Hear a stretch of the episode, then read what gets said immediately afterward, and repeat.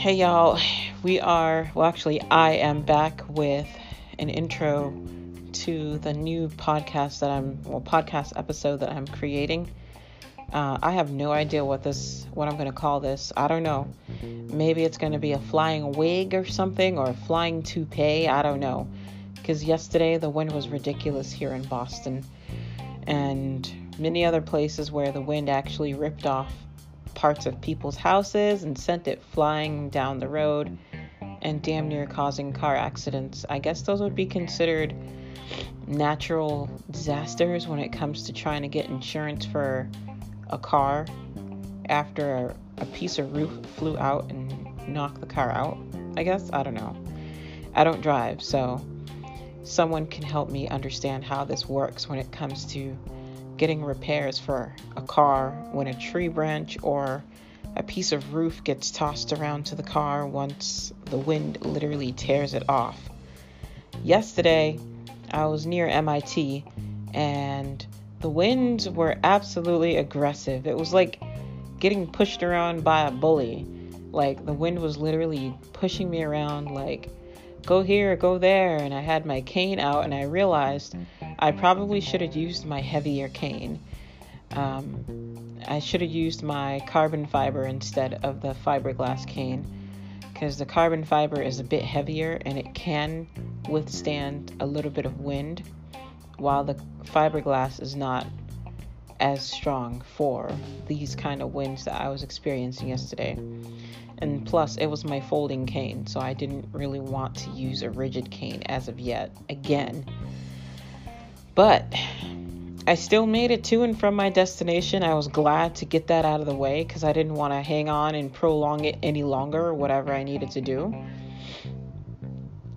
And so, with reasonable um, excuses, I went out. You know, I prepared myself, put on layers, and then after that, I went home and stayed without going back out again. It was freaking bizarre outside. Anywho, um, I want to say thanks to everybody that's listening to my podcast. Um, Anchor podcast and Apple, iTunes, Google Play, Pocket Cast, all of you guys. And hopefully, I can get some more sponsors on top of what's already there because it would be quite interesting to see how many you can get during a podcast. Some people do podcasting to actually get money, but I don't because I'm not too sure how long I'm going to stick around to do podcasting anymore. Um, I don't know. I'm just testing this out to see how much fun I can have. Mainly, it's it's mainly being done just for fun. I'm not seeking any kind of fame from my podcasting at all, like whatsoever. Eventually, I'll find something else and I'll long- no longer be podcasting. I'm just being honest. I'm not going to lie to you guys. So, I'm just being absolutely honest. I don't have any fancy equipment because I just might not be doing podcasting too long. And it's just the absolute brutal honesty. And if you can hear in my background, is like this wind talking to you guys because I'm sitting by a window in front of my desk and there's wind blowing still, and the window is actually closed, yet it's actually howling through the window, so you might be able to hear it um, if you can listen in really, really good. But yeah, this is an intro, getting ready to do some podcasting, and I'll play a voicemail from Troy Larson, who listened to my last podcast. So if you guys get a chance, go check them out. And thanks to you guys for tuning in right about now.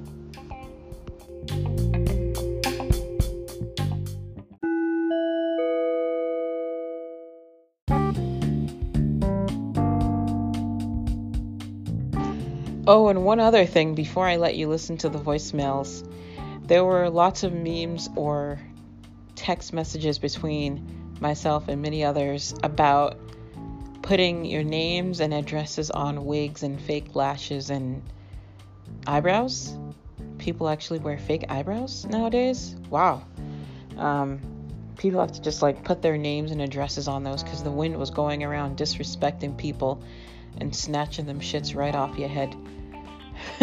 so, you might want to wear, like, you probably would have worn do rag or something to hold the wigs down.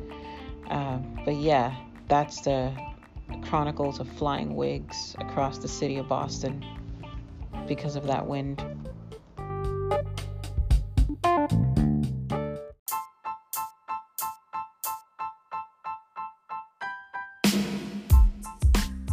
Previously, on several episodes ago,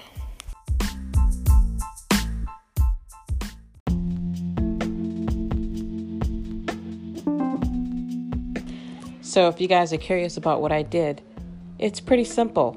Some of the ingredients you probably already have at home. so, get ready for this. Get your pen and paper out. Um, so, I got some honey, lime, and I mixed them up together. I squeezed the lime out. It's the green one.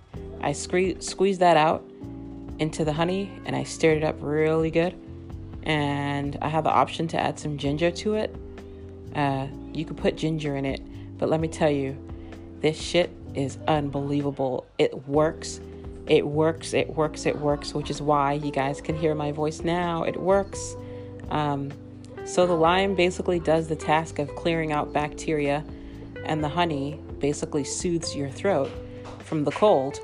And if you're an adult, you can use some rum. This is before you go to bed. Don't do this shit and then go out right after, unless you're freaking crazy.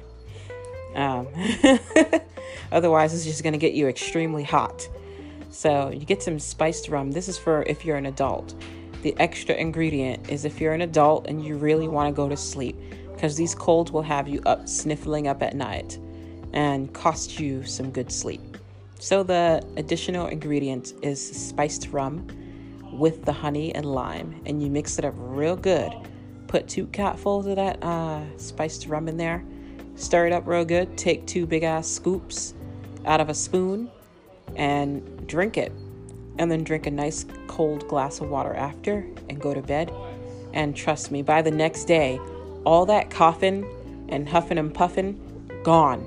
It'll be completely minimized. If it's not completely gone yet, totally minimized. In the morning, you don't, don't, don't don't put the rum inside of it. Just take the honey and lime that's stirred together and mix it up. Take two uh, spoonfuls and go about your day. Uh, you'll notice a huge change in how it feels. Some of you may already know this already, but if you want, you can add some ginger to it and you'll be fine. And the only way it can work is if you mix it together with care. there you go.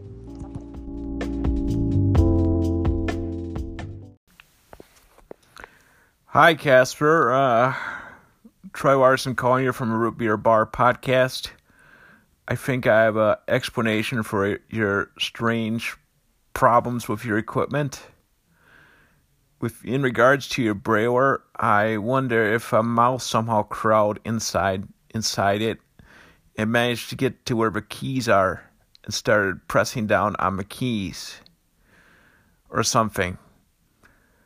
And then as for your talking book player, uh, maybe something funny was going on with, with the circuitry in there, or uh, it could be the work of the devil.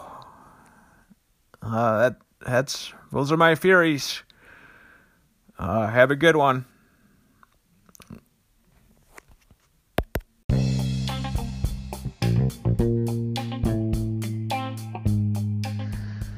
Hi, Troy. I am responding to your comment on my last podcast episode. Um, well, thanks to any and everyone that listened, first of all. And yeah, I don't think those little uh, four legged things exist at all over here. Um, however, Massachusetts is deeply embedded in a lot of historical things.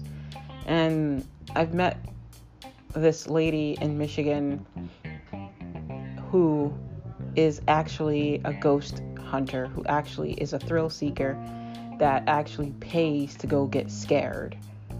Uh, and I'm like, uh, no.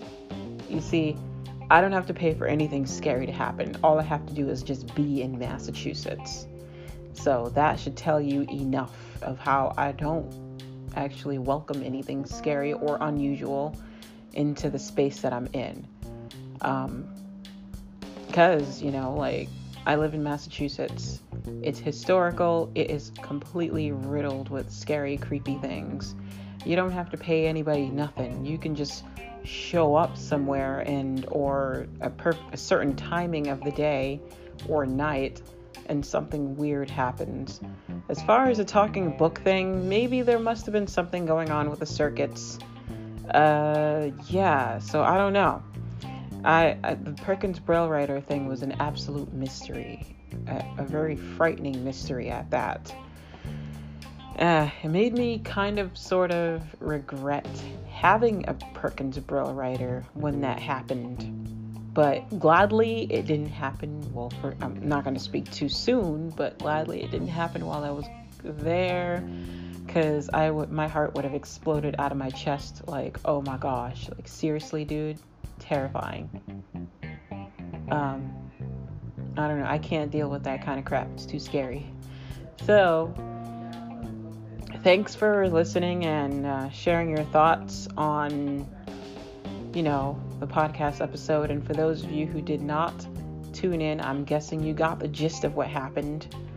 So maybe you're not too scared to listen. Maybe you are a bit afraid to listen. I don't know. I hope you enjoy the last podcast anyway.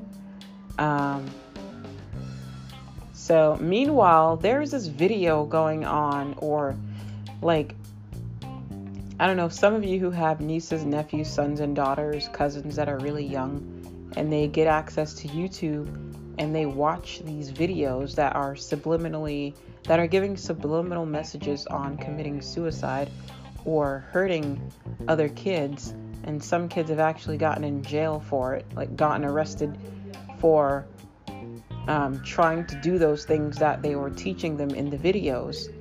Uh, so basically, it's on YouTube Kids, like kids' YouTube videos where they're doing little secret messages. And I would like to know who, what pathetic individual is doing this, or a group of pathetic people that are doing these things and teaching kids how to be evil and do really bad things to each other or themselves or their parents. Um, and then they have this ugly little creepy doll that shows up. It oh it's i think it's called momo or something. It's spelled like m like michael o m o like momo or something. I don't know but it's fucking creepy. Um and so which goes to talking to my niece about watching those creepy doll stories i told her stop that stop it and this is what you need to do to be careful to watch what these be careful of what you're showing or what these kids are seeing everyone has electronic devices, you know, all the kids have them. Got to be careful with what they are exposed to. Um, it could be cartoons that look all fun and sweet and everything, and all of a sudden it turns into something really evil and sinister. Um, there is a lot of coverage going on about these evil things that kids are being exposed to. And I kind of understand why people don't let their kids watch TV.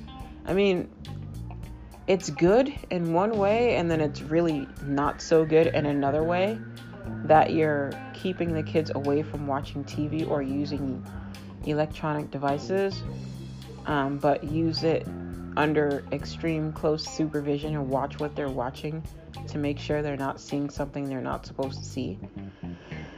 Um, it's extremely sad that it it's gotten to this point. I'm pretty sure it's been going on for a while, but because of social media, it could be spread out and shown and caught on to a lot faster. It's weird, it's crazy. Um, so I was telling my niece about these creepy doll videos that she was watching, and I told her not to. And you can find out more about these creepy doll things I told her to stop watching on my last podcast um, one episode ago.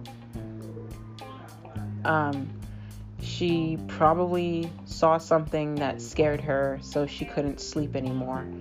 And she probably regrets watching the creepy doll stories.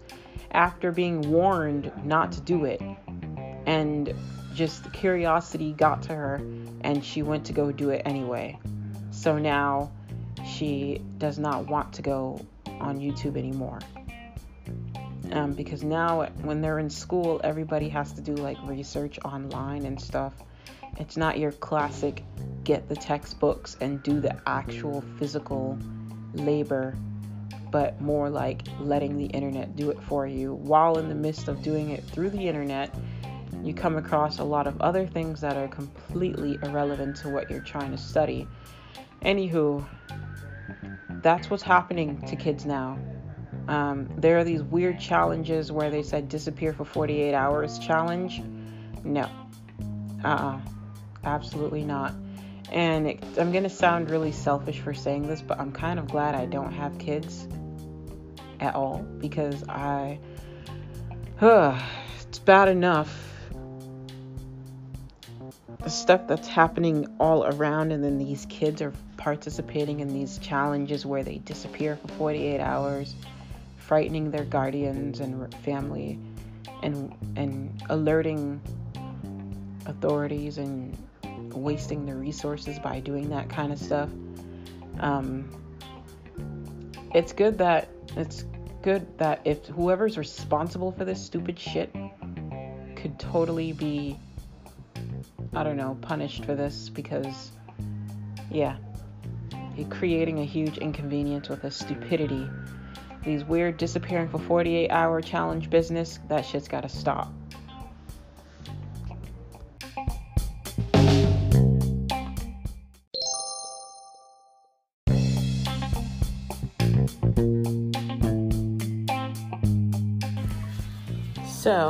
This poet poem is called a reminder.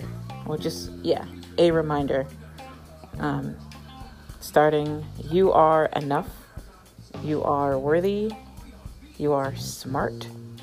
You are certainly just as good as anyone else. Give anxiety a permanent oath of silence, firmly planting your shoe on anxiety's neck. Calm down and remember you are good enough. Now go be awesome. So, this poem is actually much better when it's performed on stage because then I have like a guitar player or a bass player or some drums or a piano going and I like like jazz music in the background. So I just recited a poem. Um, so I don't know how, but I remembered something. I guess I was up at night and I couldn't sleep and just too many things happening so I figured I would just write this poem. It all started off with just a something that somebody said. And it was like something like you are enough. And then I wrote it in the notepad and then I cropped it and I shared it to Instagram after doing a screenshot of the simple two words you're enough. Um, then I just turned it into a poem. So now it's in here on a recording. Anytime some folks need a reminder, you can go find that and listen to it. And so I am on a platform called Poetizer. You can look for me with the name Caspher, C A S P H E R, and you can follow me on Poetizer for more poetry.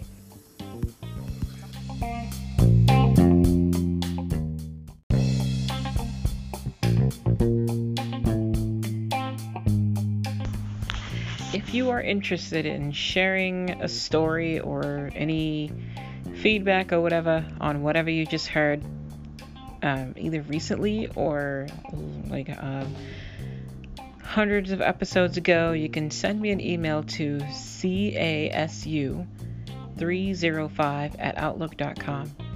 And I'll say it again C A S U 305 at outlook.com.